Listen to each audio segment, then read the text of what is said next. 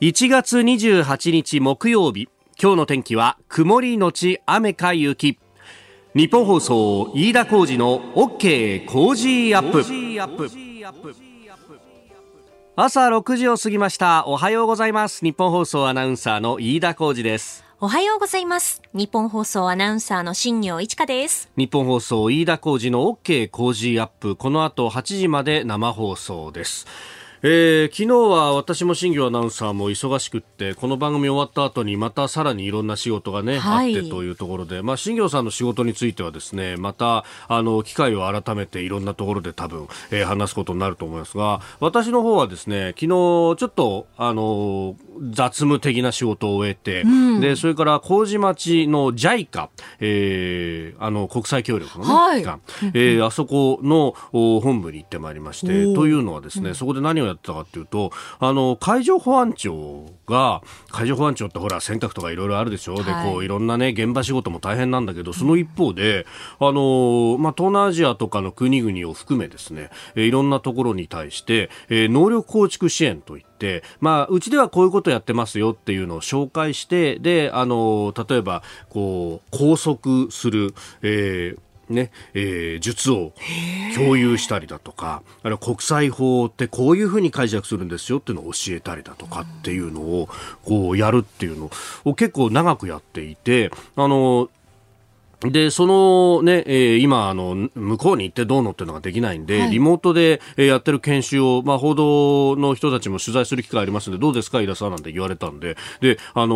ー、ちょっと行ってきてですね、えー、その様子を取材してまいりました。あの、詳しい様子は、あの、明日、ね、えー、6時台にまたご報告申し上げようと思ってはいるんですが、そう、あのー、やっぱりリモートで研修っていうことになるとね、いろいろ大変で、えー、あのー、傍観というか、まあ、まあ、海賊というかですね、まあ、そういうこうね、えー、まあ犯人を、えー、じゃあ船の上で拘束した場合どうしましょうかと、船は揺れますよね。そえー、そういうところでは、えー、壁に手をつかせてで足を広げさせてでそこからこう身体検査をしていくんですよみたいなのをですね、えー、でこれもやっぱあのパソコンにカメラつないで、こう、それでこう手元を映したり、引きで映したりとかしながらやってて、で、あの、担当官の人にですね、えー、いろいろこう、雑談しながらも含めて話を聞いたんですが、いやー、これ大変だったんですよと、去年の3月ぐらいから、もう2月3月ぐらいからコロナがこうね、これだけ蔓延しだすと、やっぱ現地には行けなくなるよなっていうことで、いろいろ研究を続けてきたんだけど、まあ、一番最初は、我々の、あの、ウェブ会議と一緒で、パソコンで繋ぐじゃないですか。はい、だパソコンのカメラだけでやってたと。だから、パソコンのカメラだと据え置きだから、やっぱり先生手元が見えませんとか。確かに細かいところわからないですよね。その上さ、うん、あの回線の状況とあとパソコンのカメラによっては解像度があんま良くないからなんかもこもこ動いてるのが見えるけど一体何やってんだかよくわかんないみたいな。だからやっぱこうカメラつなげなきゃいけないし。であとあのやってる最中にあの昨日はインドネシアとつないでっていうところだったんですけどそうあの向こうからねチャットで質問が来るんだとところがそれはあのインドネシアの言葉で来るから何が書いてあるかわからないと。で、えー、それをですね、あの、現地にいる通訳の人に、えー、すみません、このチャットなんて書いてあるかわかりますかって言って、そこはアナログでこうやり取りをしてみたいな。ところとかね。あとインドネシアってところは、あのー、まあ、我々あんまりこう意識がないんだけど、うん、こう、あそこはジャワ島とかね、えー、そういうこう大きな島もあるけれども、大小合わせてもう何千という島が連なっている国で、で、えー、人口も3億人以上って非常に多いんですが、もう東西もものすごく長いわけよ。で、そこの港港に海上保安機関があるので、えー、その人たちを今までだったら一堂に会してやるって難しかったんだけど、やっぱこう30、40の拠点をつないでリモートでやるっていうのは、まあその部分ではいろいろメリットもあるんです、なんて話をしてて、あ、なるほどね、と。ただね、やっぱお国柄だなと思うのは、はい、こう、やっぱ拘束術とかをやると、うん、ね、えー、足とか手とかのこうね、えー、アップの映像も映るじゃないですか、うん、でこっちでお手本を示して向こうにやってもらうみたいなことがあって、でやってもらってるところをこうこっちでこうずっと見てるわけですよ。であの指導したりなんかするらしいんですけどそうするとあのあ裸足でやってるよ。ええー、そうなんですか？裸足？そう。やっぱそこは南国だなという感じで、ね、こっちはなんか班長官みたいのね ちゃんと重そうなブーツを履いて、まあ、あの当然ね、えー、それはあのなんかの危険があった時にも相手が抵抗した時にも大丈夫なようにということでそういうう靴を履いてるんですが、あの、あ、普段は向こうは裸足なのねとか、もちろん人の時はちゃんとした格好するんでしょうけども、なんかそういうね、送り柄が見えたりとか、あとやっぱりインドネシアっていう国は、世界最最大の実はイスラム教国家であると。いうところでムスリムの人非常に多いと。で女性はヒジャブというねあのスカーフかぶったりなんかするんですがこれねあの基本的にこう女性に触れるっていうのは男性はしちゃいけないよみたいなこう戒律があったりとかする場合もあるんですよ、はい、なんかそういうこう文化の違いみたいのも踏まえながらやんなきゃなんないからいろいろ大変なんですよというね。そうなんですね、えーでも昨日あの昨日というか未明にあの菅総理とね、うん、あのバイデン大統領も会談の中で、えー、自由で開かれたインド太平洋ってものをね、えー、やっていくんだということをお互い確認したという話でしたけれどもまさにそれをですねこの地に足についた支援という形で、えー、フェイス2フェイスでやってるっていうこういう地道な活動まで解放はやってるんだと。あのー、このね、日本の海を守るだけじゃなくっていろんな活動してんだなっていうのは、こう目に見えない部分なんですけど、結構尊いものがあるなと思いますので、明日詳しくお話ししようと思っております。あなたの声を届けますリスナーズオピニオン。ニュースについてご意見をお待ちしております。今朝のコメンテーターは明治大学准教授で経済学者飯田康之さんです。え取り上げるニュースですがまずはイギリスアストラゼネカ製のワクチンについて日本で9000万回分生産方針と、えいうことが明らかになっております、えそれから菅総理大臣が未明にアメリカのバイデン大統領と日米首脳電話会談を行っっております。でさらに今日は2020年度第3次補正予算案の成立という見込みとなっております。参院本会議で成立。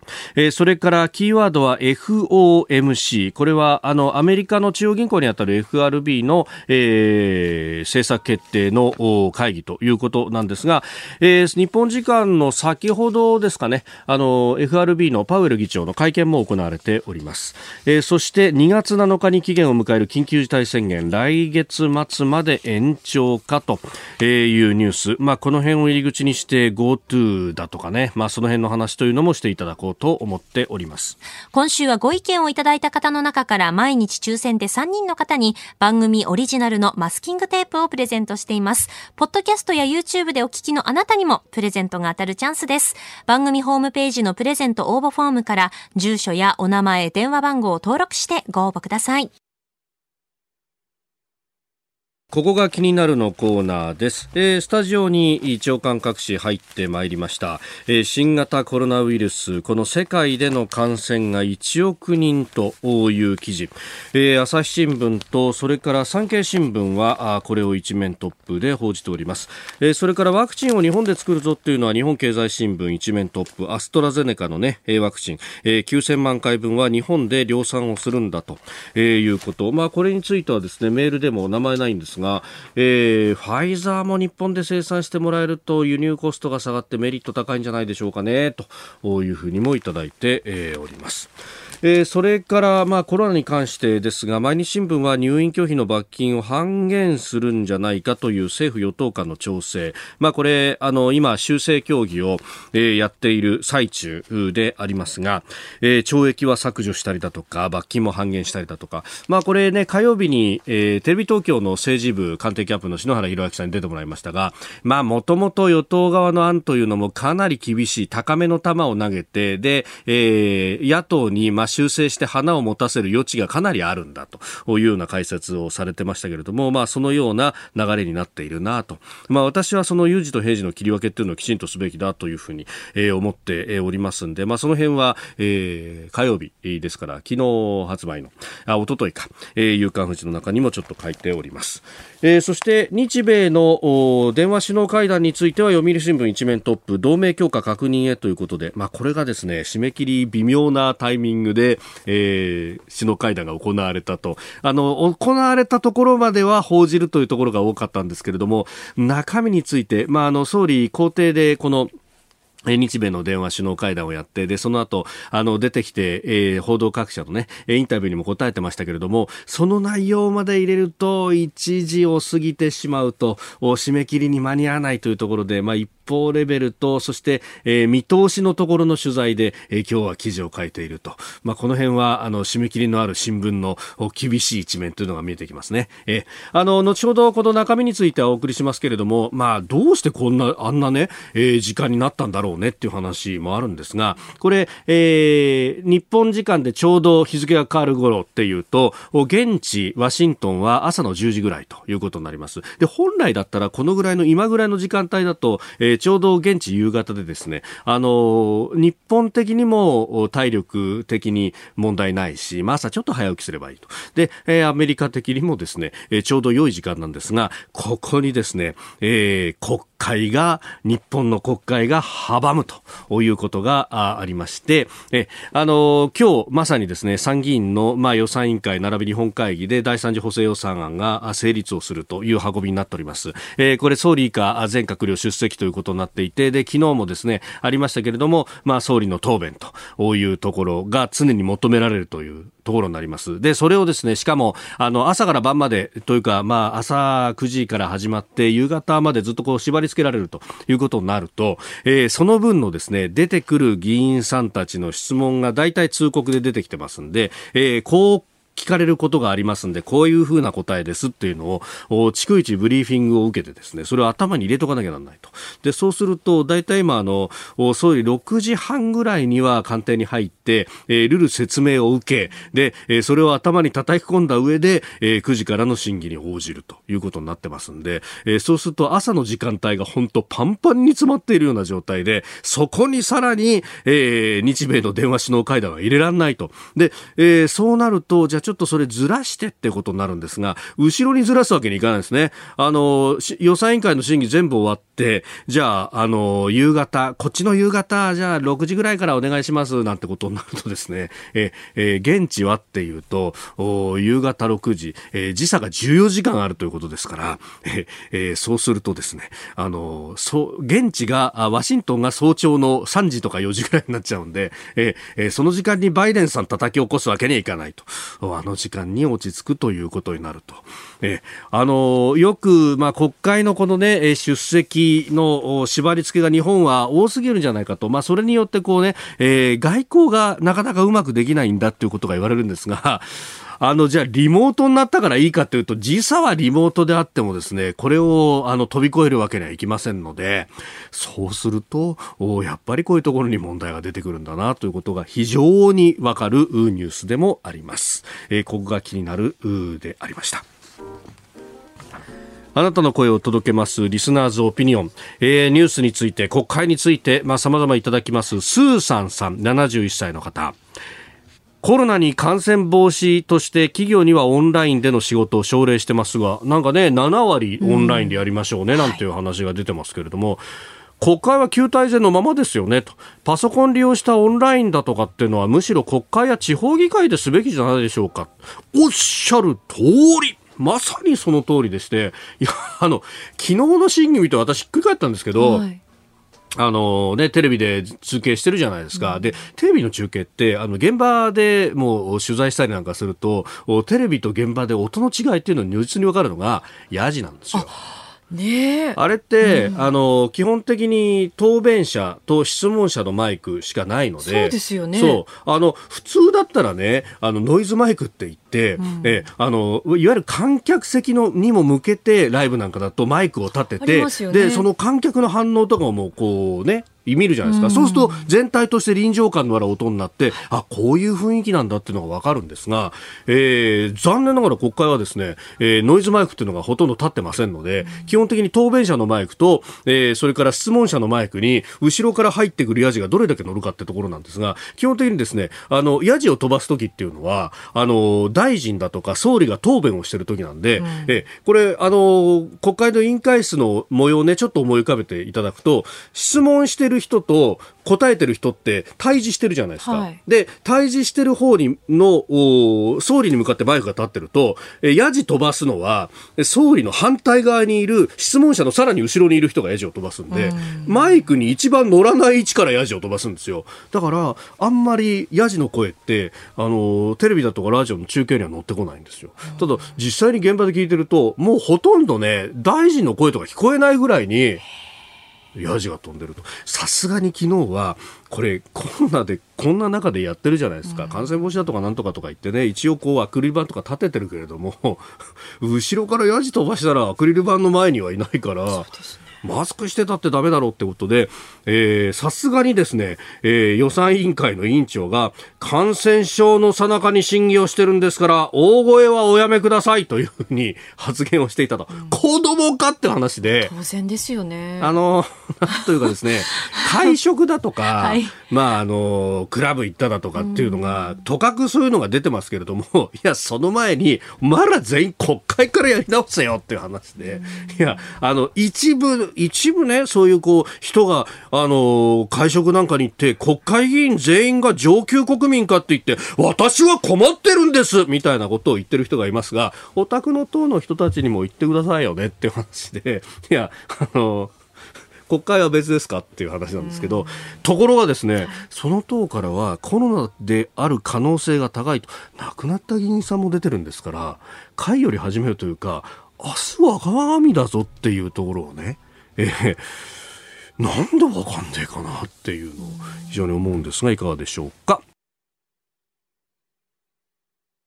さあ、ここが気になるプラス。昨日のですね、番組中にも一報が入ってきたんですけれども、アメリカとロシアの両政府が、えー、新戦略兵器削減条約新スタートというものについて5年延長する方針で原則合意したと発表しました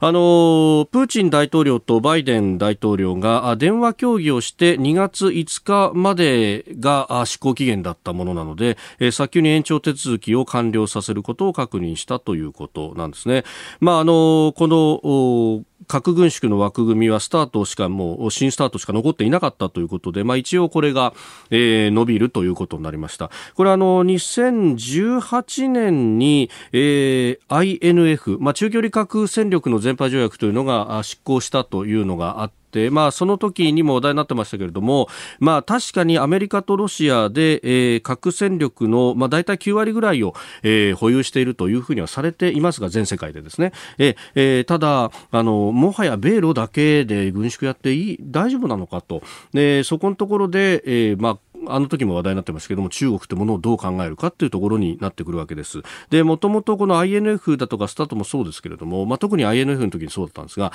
えー、アジアに向けての核戦力っていうのをどう捉えるかというところが、あの条約では非常に重要だったと。まあ、あの、1980年代の出来事に遡りますけれども、中距離核戦力をヨーロッパに向けて当時のソ連が配備しようとしたと。で、それに対して、え、アメリカはパーシング2というミサイルを、西側のヨーロッパ諸国に配備をすると、そうすると、えー、すぐに撃てる核っていうものが、えー、ヨーロッパに配備されるということで、これはまずいということになって、えー、米ロ、米ソを中心に、まあ、交渉をした結果として、えー、まあ、この中距離ミサイルをロシアの真ん中付近の3つにこう配備するだけにしましょうねっていう条約を作ったと。で、えー、その時に、えー、実は、じゃあ、アジア向けのミサイルっていうものもどうすんだって話になって、で、えー、ウラル山脈を越えてこっち側に向けるミサイルが来るんじゃないかというふうに、えー、危機感を抱いた日本側は当時の中曽根政権が、まあ、レーガン政権と相当交渉を重ねた上で、えー、アジアに向けるっていうようなことにはならずに済んだという話があったんですが、この新スタートの延長に関しても、これあと5年間は中国は蚊帳の外で何してもいいよっていう形で、米ロだけが戦略核を削減するという形を、ある意味お墨付き与えちゃうということにもなりかねないんで、えー、これ、あの、延長したから良かったね、ではなくって、日本は特に、えー、アメリカに対して、えー、このスタートの新しい枠組みで中国も入れた形をちゃんと作りましょうっていうのは、きちんと言っとかないと、東アジアの軍事バランスというのがどんどん崩れていくということになりかねません。そういうニュースだろうという見方をしております。えー、ということで、えー、ここが気になるプラスでした。さあ、7時台はコメンテーターの方々とニュースを掘り下げます。今朝は明治大学准教授で経済学者、飯田康之さんです。おはようございます。おはようございます。よろしくお願いします。はい。あの、サラリーマン川柳のね、話題が今ありましたけど、はい、このリモートっていうのは本当大変ですね。そう、あの、でも今年のサラリーマン川柳やっぱりあのコロナ絡みで結構キレがいいんですよね。うん、確かにね。本当このね、会社へは来るなと上司、行けと妻。みたいなね。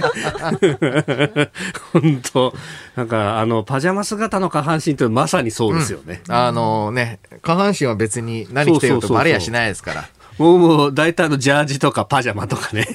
そう。でもね、会議長くリモートだと、はい、まあ正直飽きるんですよね。えー、やっぱりですね、この長時間、うん、なんというか、人の話を聞いているっていう。で、しかもそんなにね、あの、楽しませてくれるわけじゃないんで、会議ですからね。そうですね。あの なかなか、あまあ、これ学生とかもね、大変なんだろうなと思いますよね。そっか、90分授業の集中力ってなかなか持たないですもんね。持たないですよね。今日も一つよろしくお願いします。よろしくお願いします。ここで、ポッドキャスト、YouTube でお聞きのあなたにお知らせです。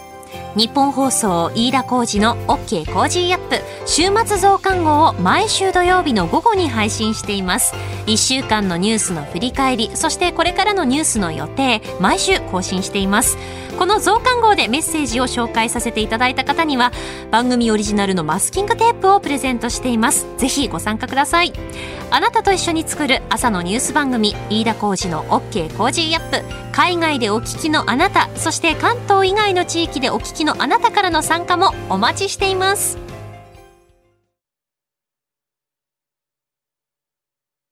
では最初のニュースこちらですイギリスアストラゼネカ製のワクチン日本で最大9000万回分生産へ日経新聞今朝朝刊一面はこれですえー、新型コロナウイルスのワクチンについてイギリスの製薬会社大手アストラゼネカが最大で9000万回分を日本国内で生産する方針であることが分かりました。アストラゼネカ社は現在までに日本政府と1億2000万回分の供給で契約していますがこのうち3000万回分は3月までに輸入される予定です。ということは、最初の分は輸入だけれども、まあ、接種も軌道に乗ってくれば全部国内で作るってことになるわけですね。そうですね。えー、で、このアストラゼネカと、ファイザー、うん、そしてモデルナ。あこの3社がワクチン供給者として先行しているわけなんですけれども、はい、ちょっとですね、このワクチンの接種スケジュール、当初に比べると遅れ気味です。で、えー、そういった中で、えーやっぱりこのアストラゼネカのニュースってのは非常に重要ですし、明るいニュースだと思うんですけれども、はい、プラスしてこの日本国内での生産であるっていうことを、これ大きな意味を持ってます。はい、というのもですね、あの EU では、うん、まあ一部にいわゆる新型コロナウイルスのワクチンの輸出、つまり EU 地域内で作ったワクチンを、はい他の国に供給するのを制限する可能性があると。つまり EU の国内の EU の地域内の国を優先で、えーまあ、接種を進める方針だというのをちょっと示唆したと。でこれに対して、まあ、あの各国はいわゆるワクチンナショナリズムであると。はい自分のところにやれっていうのはね、じゃあ他の、例えば、あの、新興国だとか、途上国どうすんだって話に当然なりますよね。そうなんです。で、これはまあ、あの、まあ、いわゆるあの、この状況っていうのは批判していかなければならないんですけれども、現実の問題として、各国やっぱり自分の国で生産したものは、自分の国の国内で優先的に使うべきだっていう議論。これに逆らうのはね、なかなか難しい。その協議が、さらに言うと、4月5月までに片付くとは思えないので、えー、そういう意味ではこの日本国内生産であるということの意義、小さくないと思うんですよね。で、えー、さらにアストラゼネカのワクチンって、はい、あの保存があファイザー製に比べるとだいぶ楽なんですよ。あのファイザーはマイナス20度かな、はい、あのその特殊な冷蔵庫が必要なのに対して、えーまあ、このアストラゼネカのワクチンは2度から8度だから、はいまあ、いわゆる冷蔵庫ですよね。えーえー、あので保存できると。で、次の問題っていうのは、じゃあこのコロナ、新型コロナウイルスのワクチンをどうやってスムーズに実際の接種まで持っていくかと。うんうんうん、で、えー、これまでの知見を見ると、まあ、どうもいわゆるアレルギー歴がない方は、まあ、まず大丈夫だろうと。うんうんう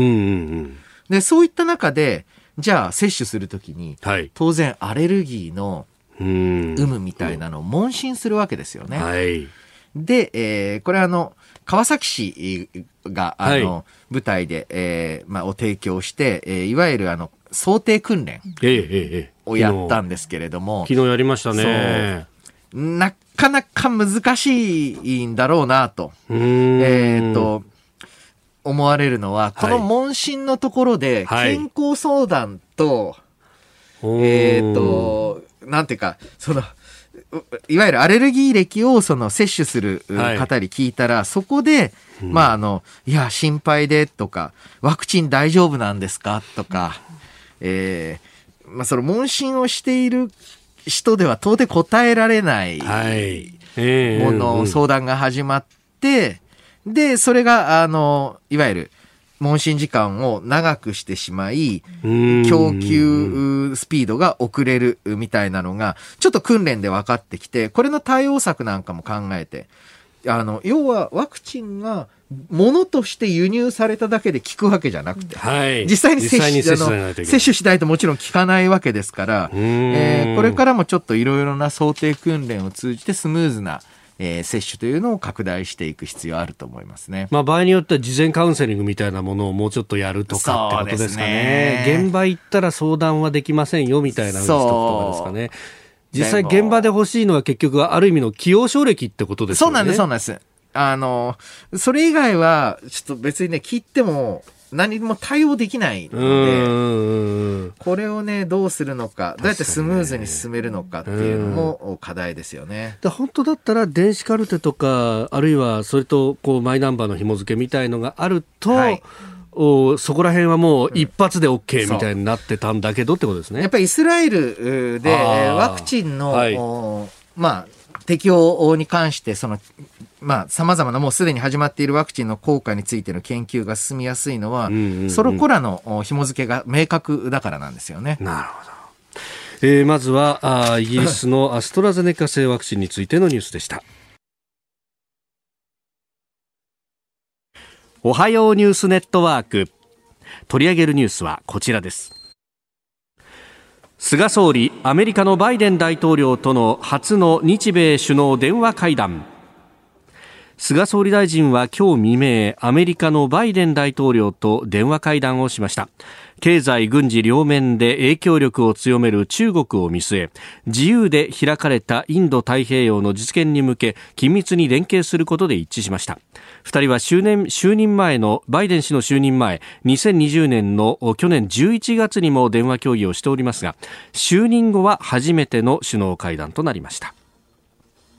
えー、尖閣について日米安保条約第5条の適用と、うん、防衛義務があるんだというところも、はい、まあ、確認したということですね。あの、もともとこれ、えー、日本だけではなく国際的にも、はい、えー、バイデン政権が、うん、中国との距離感をどのように設定しているのかについて、えー、かなり不透明さというのがあったんですね。はい、例えば、まあ、この安全保障、そして経済構造を考えるときに、自由で開かれたインド太平洋構想、いわゆる日本が主導して進めてきた、えーまあ、このインド太平洋戦略というのを、うん、えー、まあ、基本的にトランプ大統領は、えー、いつもこの自由で開かれたインド太平洋、ね、フリーとオープンですよね、はい、というのを強調していたんですけれども、うん、えー、まあ、ちょうどバイデン大統領が安全と繁栄というふうに言い換えた、あところで、えー、結構、いや、あじゃあこの自由で開かれたあインド太平洋路線っていうのに、懐疑的なのか、みたいな不安が広がった。まあ、これはあの、真意はわからない、単なる言葉のあやだったかもしれないんですけれども、えーで、そういった中で、え一つ新しい動きとしては、えー、ポンペイオ元国務長官ですね、もう。もはや、はい、元国務長官が退任の間際にですね、はい、えー、シンチャンウイグル、うん、まあ、うん、について、えー、ジェノサイド、集団虐殺であると、はい、えー、いうふうに認定したと。うん、で、えー、これ、ポンペイオ氏のえー、任期最終日ですよね。やったんですね。フルタイムで執務する最後の日と。日うんで、えー、じゃあこのジェノサイド、集団虐殺の認定、どうも、今の新しい国務長官、ブリンケン国務長官は、はい、えー、継承するようだと。えええええー、いうことになってる。なんかね、上院の公聴会が ちょうどその日だったと、うん、で、同意するって言ったっていうような報道出てますね。完全にぶつけてきてるんですよね。ああ、もうスケジュール見て、ここだと。で、えー、まあ、すごい、えー、いいタイミングで出したと思うんですけれども、これまでの、まあ、民主党、またはその議会の状況から言って、はい、このシンチャンウイグルに対する、まあ、民族的な集団虐殺である、うん、弾圧であるっていう声明を、ブリンケン国務長官が否定するっていうのは、うん、ほとんど不可能なんですよ。で、えー、しかし一方で、えーはい、じゃあ、ポンペイオが出してなかったら、えーえー、積極的に新政権が、うん、えー、シンチャンウイグルについての、えーまあ、ジェノサイドだっていう声明を出したかっていうと、はい、政権発足初日に中国とことを構えるのは、まあ、ちょっと避けたいなってどこでも思うと思うので、はい、えー、やはりあの前政権のいい置き土産になったと。ここから日本はどうやって、えー、このアメリカの宣言に乗っかっていくのか、どの温度感で乗っかっていくのかっていうのが問われてると。一部と報道では否定したってなってますが、これはちょっと飛ばしっぽいところがあって、あの、要は日本政府は検討中だったんだと思うんですよ。要はあの、ポンペイオ氏はもう退任するわけですから、次のバイデン政権がどのぐらいのなんて言いますか、あの、前のめりさで、この宣言っていうのを進めるのかを見てから対応を決めたいっていう、まあ、ここら辺は、あの、その日本の、ここのところの外交の、後手後手さというか、で別にあの、後手であることが正しいこともあるんですけれども、あの、こういった局面ではもう少し日本としての姿勢っていうのを明確にしていく必要はあると思いますね。うん。あの、自民党の外交部会だとかね、安全保障調査会などは、いや、もっとイニシアチブ取るべきだろうと。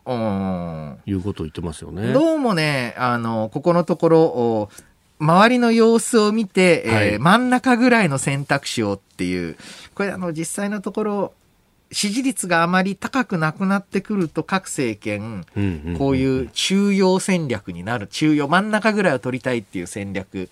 になるんですけれども、はい、こと安全保障の局面では確固たる方針示していく必要あると思いますね。逆に日本何考えてるか分かんねえなっていうふうに周りの国が見ちゃうということですか、ねうん、そう、かつて政権がコロコロコロコロ変わってた時、はい、まさにそう見られてたわけですよね。確かにそうですね。各政権、もしかしたら心の奥底に秘めるものはあったのかもしれないんですけれども、はい、支持が低いと、どっちつかずの意見しか出せなくなっていく。えー、それがなかなかですね、ちょっと、まあ、コロナ対応等の問題もあって、支持率大幅に下がってる。え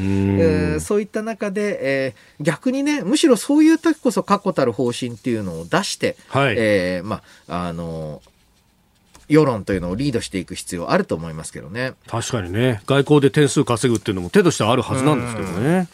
えでは続いて、えー、内政についてです。こちらのニュース。はい、今日2020年度第3次補正予算案参議院本会議で成立へ。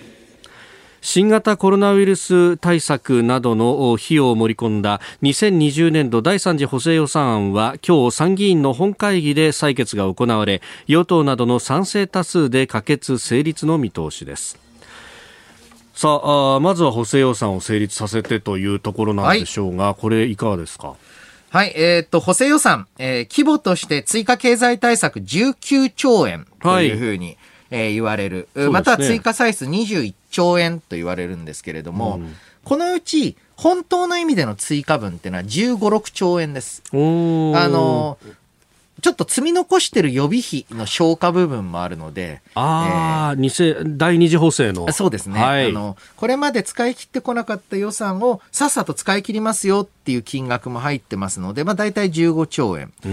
で、えー、この規模感としては私は正しい規模感だと思います。あの、こういった予算案、えー、見ると必ずあの、えー一方で足りない足りないっていう人と、はい、一方でこんなに財政を出して財政破綻がっていう人がいるんです。が、どちらも正しくなくバランスの取れた予算案だと思います。で、えー、その中でもう一つ、まあ、ポイントになるのが医療機関への支援、はい、えー、つまりコロナ関連の病床等を確保したことへの支援金というのがかなり大きく組み込まれている。うん正直ですね、これについてはもちろん適切な処置なんですが、えええ、二次補正の時にやっておいてよっていうのは正直な感想。そうですよね。で、実際ですね、欧米に比べて1桁、はい、ないしは2桁少ない感染者重症者数で、なぜ医療が逼迫しているかというと、各病院がコロナ関連の病床を用意すると、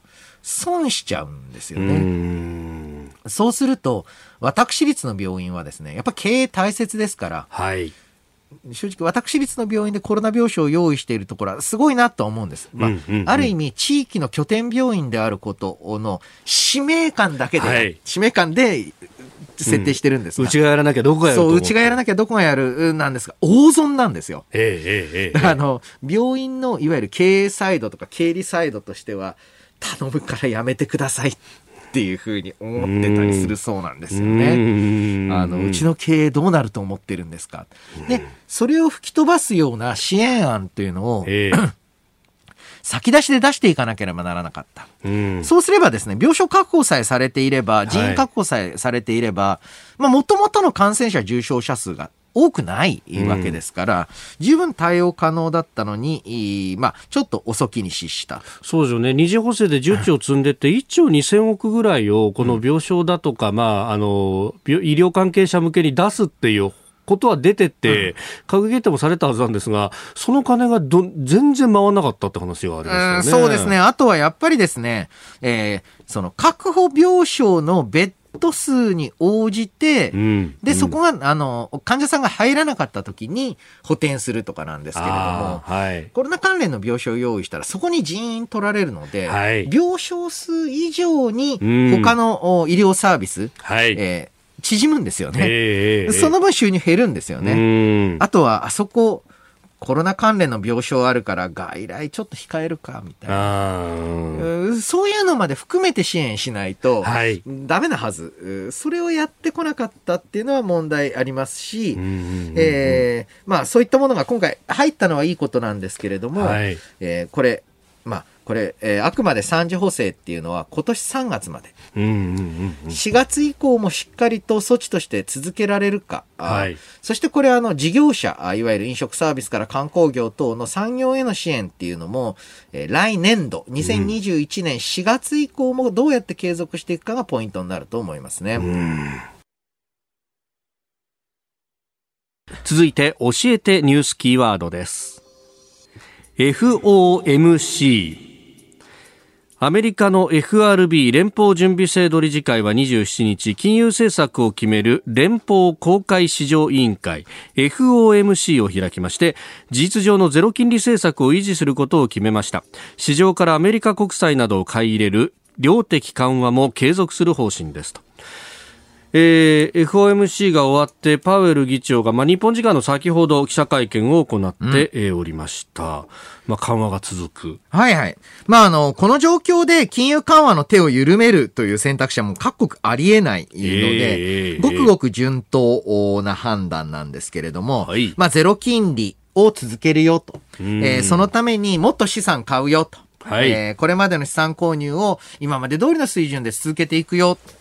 で、えー、そういった中で注目されるのが、はい、財政政策が重要ですよと。これつまりは、えー FOMC というか FRB っていうのは、はい、FRB とか FOMC とか、えー、AGA とかなんかいろいろ多くて大変なんですけれども、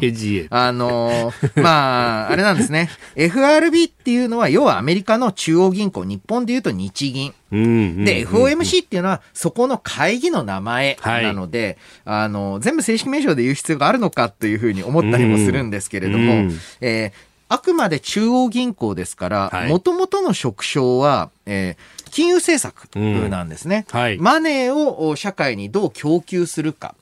だから、そうすると、財政、えー、日本だったら財務省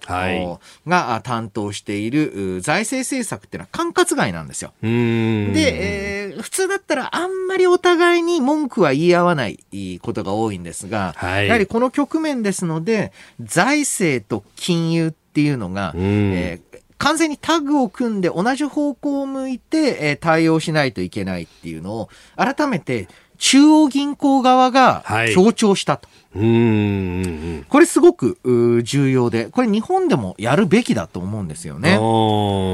で、えー、もう一つ重要なのが、あこれ、えーまあ、パウエル長官が言ってる金融システムの脆弱性問題。で、えー、このコロナが長引くか、コロナっていうとあの、その感染症みたいですけど、あの、コロナのショックの経済的な影響が長引くかどうかっていうのは、金融に波及するか、あにかかってる。例えば、はい、えー、まあ、ちょうどそのコロナショックで借金返せない企業が増えたとか、うんうん、で、それによって経営が悪化した金融機関の信用力が落ちて、はい、えー、まあ場合によっては破綻してというような、えーえー、こういった金融危機に着火したら、これはあの、えー、コロナショックの後にリーマンショックが来るような状態になる。そうしたらこれ回復にどんだけかかるかちょっと想像もつかない。はい。えー、実際、まあ、リーマンショックからの回復、過去かなり苦労したわけなんですけど、えー、逆を言えばこの金融システム問題に、連鎖倒産とか金融機関の破綻に、波及しなければ、だってコロナって別に何か物理的になくなったわけではないので、工場がね、あの、壊れたとかってそういう話じゃない。うん。えー、ので、回復もある程度スピードが速いものが見込まれる。だからこそですね、まあ、正直先進国ではそこまで心配、今のところないんですが、はい、発展途上国、新興国で、どの程度この金融の脆弱性、えー、というのが顕在化するかは、まだまだちょっと、はい、まあ、予断を許さないというか注目が必要ですし、国際的な枠組みでそれを封じ込めていく。つまり、あの、かつて98年にあったアジア初通貨危機のような状況に陥らせなければ、回復はそんなに、あの、時間はかからないはずなんですね。瀬戸際だっていうのは各国、はい、特にまあ、えー、アメリカの中央銀行の議長、総裁、えー、総裁っては言わないですけれども、えー、といったらまあ世界の経済にとっての大きな責任を負ってますよね。うん、結局そうですよね。この、あの、アメリカの中央銀行がちょっと、まあ、引き締めに入ろうかってコロナの前にこう、やり出したところで、うん、あの、新興国の金融が危ないんじゃないか、ドルが引き上げられると、お金回んないじゃないかみたいなことが出てきてましたもんね。このね、それが本格格化しないように、今一番の国際金融上の課題はそこですよね。だからこそ、あ物価がちょっと2%超えてきて、目標までいっても、もうしばらくは緩和続けるよっていうのを言っている。それはあの、ドル、国際通貨ドルの責務だと思いますね。はい、さあ、そしてそこへ来て日本の中央銀行ですが、はい、審議員に今度野口朝日さんという方が候補として上がってきております。はい、はい、えっ、ー、と、この人事の意義って大きくてですね、はい、野口朝日さん、あまあこれ学説史、経済学説史を専門とする、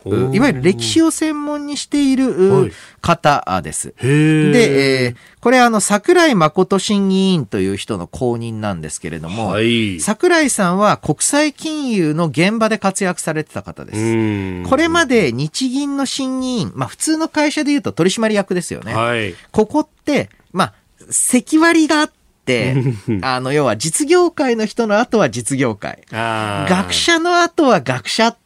っていう。業界枠業界枠。で、経営者の人の後は経営者みたいな、はい、えー、のがあったんですけど、それをちょっと破ったので、私はちょっと注目してたんですけれども、一方で、えー、これで、日本銀行は副総裁が若田部正純元早稲田大学教授。はい、で、えー、若田部先生も専門が学説史、歴史です。で、で、えー、なぜ、えー、いわゆるマクロ経済学の専門家ではなくて歴史の専門家2人を並べたんだというふうにおっしゃる方もいるんですが、私結構これポジティブに受け取ってて、理論家ってやっぱり自分が考えた理論にどうしてもこだわる。っていうか、それがなかったら理論家と呼べない。まあ確かにね。えー、ですけれども、学説史家って、ええー、歴史上大きな転機で、経済学の定説と呼ばれる説が、ぐるんと入れ替わる。えー、かつての正統派オーソドックスが、はい、ある時異端派になる習慣っていうのを、まあ、研究してるわけですよね。はい、こういった難しい局面では、少しロングスパンで、えー、いわゆる理論がぐるんと入れ替わることがあり得るっていうのを、え踏まえたちょっと広い視点からのね、意見っていうのが必要なのかなと思います。なるほど。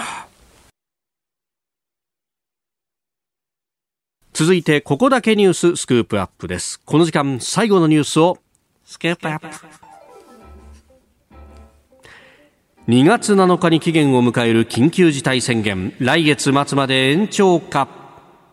菅総理大臣は昨日の参議院予算委員会で緊急事態宣言延長について問われ期限となる2月7日の数日前が延長するか否かの目安との認識を表明しました2月7日は日曜日のはずなので、その前の週末あたりにっていうことなんですかね。というふうに考えると、まあ、週明け、えー、で、えー、判断そうですね。もう来週明け来週明けっていうところですね。早々の判断になるのかなと思うんですけれども、えまあ、これ延長になるとしても、11都府県全部延長かどうかはまだちょっと含みがあるのかなと思います。はい。実際、まあちょっと岐阜、栃木あたりは、あだいぶあの、基準から見ても解除、まあ2月の来週には解除できる水準になるかもしれない、まあ、今後のどうかはわからないわけなんですけれども、はい、で、えー、まあ、東京、大阪については、やっぱり病床の確保等から考えても、多少の延長はあるのかなと。で、えー、そしたらですね、こういった緊急事態宣言の延長に伴う、はい、いわゆる、えー、店舗の営業の補填、えー、そしてですね、結構重要なのは、うん、この緊急事態宣言が出てる間、はい、出ていないその11都府県以外でも同じぐらい人手が減ってるんですよ。で、飲食店の売り上げも落ちてるんですよ。はい。それだったらちょっとですね、そういった方面への、いわゆる対象外地域での飲食店の経営継続資金の補填なんかについても、うん、えー、十分財政上の措置っていうのを講じていくべきですし、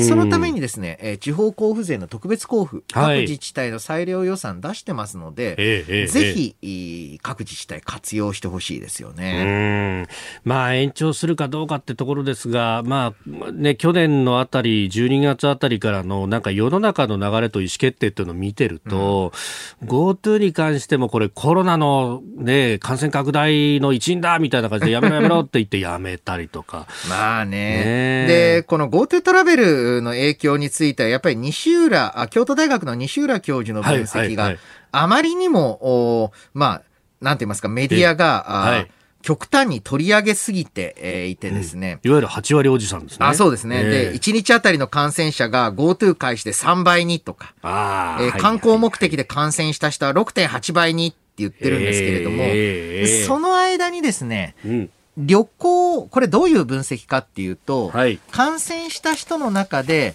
旅行経験がありますかないですかって聞いて、ええ、あるって答えた人を旅行関連の感染って定義してるんですね。結構ざっくりだ。そうだ。とまあ、あとはまあ旅行関連の人と濃厚接触があった人主なんですけれども、で、その数が、えー、3倍。えー、その中でも旅行の中でも観光で旅行って答えた人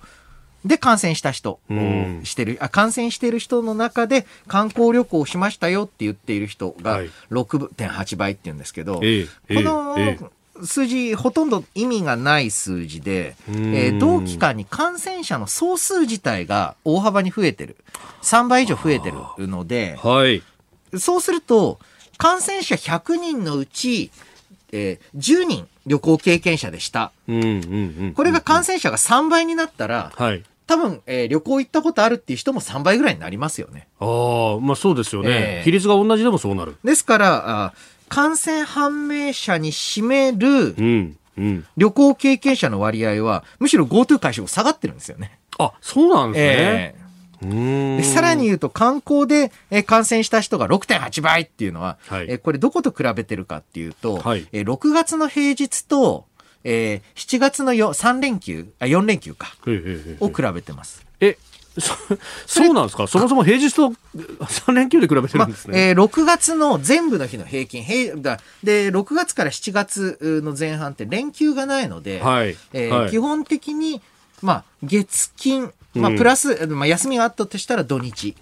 だけの平均値と、えー、4連休を比べてるので、それはあの観光目的で移動した人の数そのものが多いでしょう。そうですね。ええーなので、まあ、これ論文自体もあくまで、はい、まあ、こんな数字がありますよっていう紹介で、ここ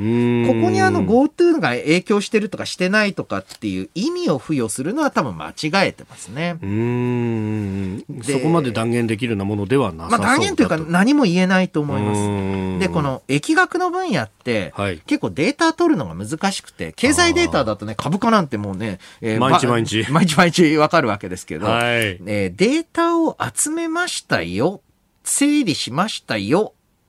という論文で、そこから何かは導き出すことできません、できないと思います。で、GoTo についてはもっと精緻な研究たくさん出ていて、はい、それだと、まあ、一応影響あっただろうと。ええ、で、どうも旅行をすると、コロナウイルスに感染する可能性が、まあ、1%ぐらい増えるんじゃないか。1%その、うん、あの1%で確あの感染するじゃないですよ、ええ、あの、え、感染する可能性が1%ぐらい上がる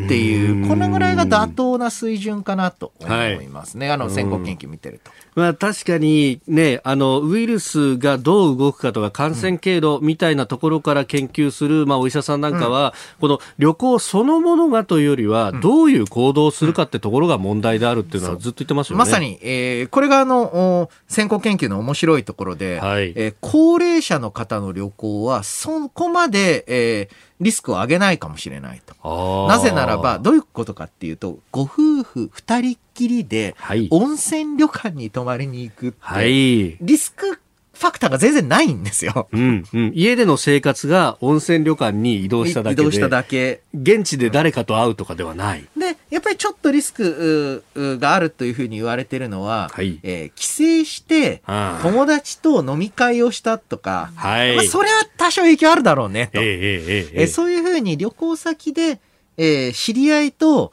わっと騒ぐとか、あの、その、現地に住んでる人、まあ、帰省だったらもっともっと友達に会いに帰るって側面もあるんで、そうすると、まあ、それは確かに影響はちょっとあるみたいですね、と。えー、なので、えー、その GoTo がっ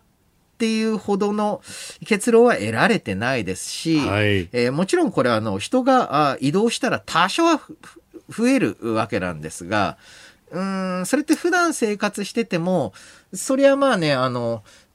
他人、大人数で、うん、えーうん、カラオケ大会やって、えー、バーベキューやれば、多分まあ、そこそこっていうかリスクはありますんで。ねその中に誰か一人感染者がいると、かなり感染が拡大するリスクありますよね。なので、だんだんとそんな、あの、特別なことではなくて、今までもずっと言われてきたことというのを、そういった地道な対策っていうのが地味にリスクを抑えますよってことが、だんだん分かってきた状況だと思いますね。一人旅で孤独のグルメなら、みたいなところですか、それだとね、あの、全くリスク要因が見当たらないですよね。まあ、そうですよね。ね。えー、このあの今のお話くださったこと、またあの精緻な分析に関しては、あのノートに飯田さんね、えー、書かれてますね。そうですね。あの数字細かく、まあ、学術論文って相当最後の最後の結論みたいな数字しか出してこないんで、はい、ちょっと細かく説明したものをアップしました。はい。えー、まあ、あの、ノートという、まあ、ウェブ上の、まあ、ブログのようなものですけれども、はい、あの、そちらご興味の方ご覧いただければと思います。ポッドキャスト YouTube でお聞きいただきまして本当にありがとうございました。あなたと一緒に作る朝のニュース番組飯田浩二の OK コージーアップ。東京有楽町のニッポン放送で月曜日から金曜日朝6時から8時まで生放送でお送りしています。生放送を聞き逃したあなた。ぜひ radiko のタイムフリーサービスでニュース以外の医療スポーツエンタメなどの情報もぜひチェックしてみてください。さらにこの番組では公式ツイッターでも最新情報を配信中です。スタジオで撮影した写真などもアップしています。そしてもう一つ飯田浩二アナウンサーが「夕刊富士」で毎週火曜日に連載中。飯田浩二の「そこまで言うか」こちらもぜひチェックしてみてください。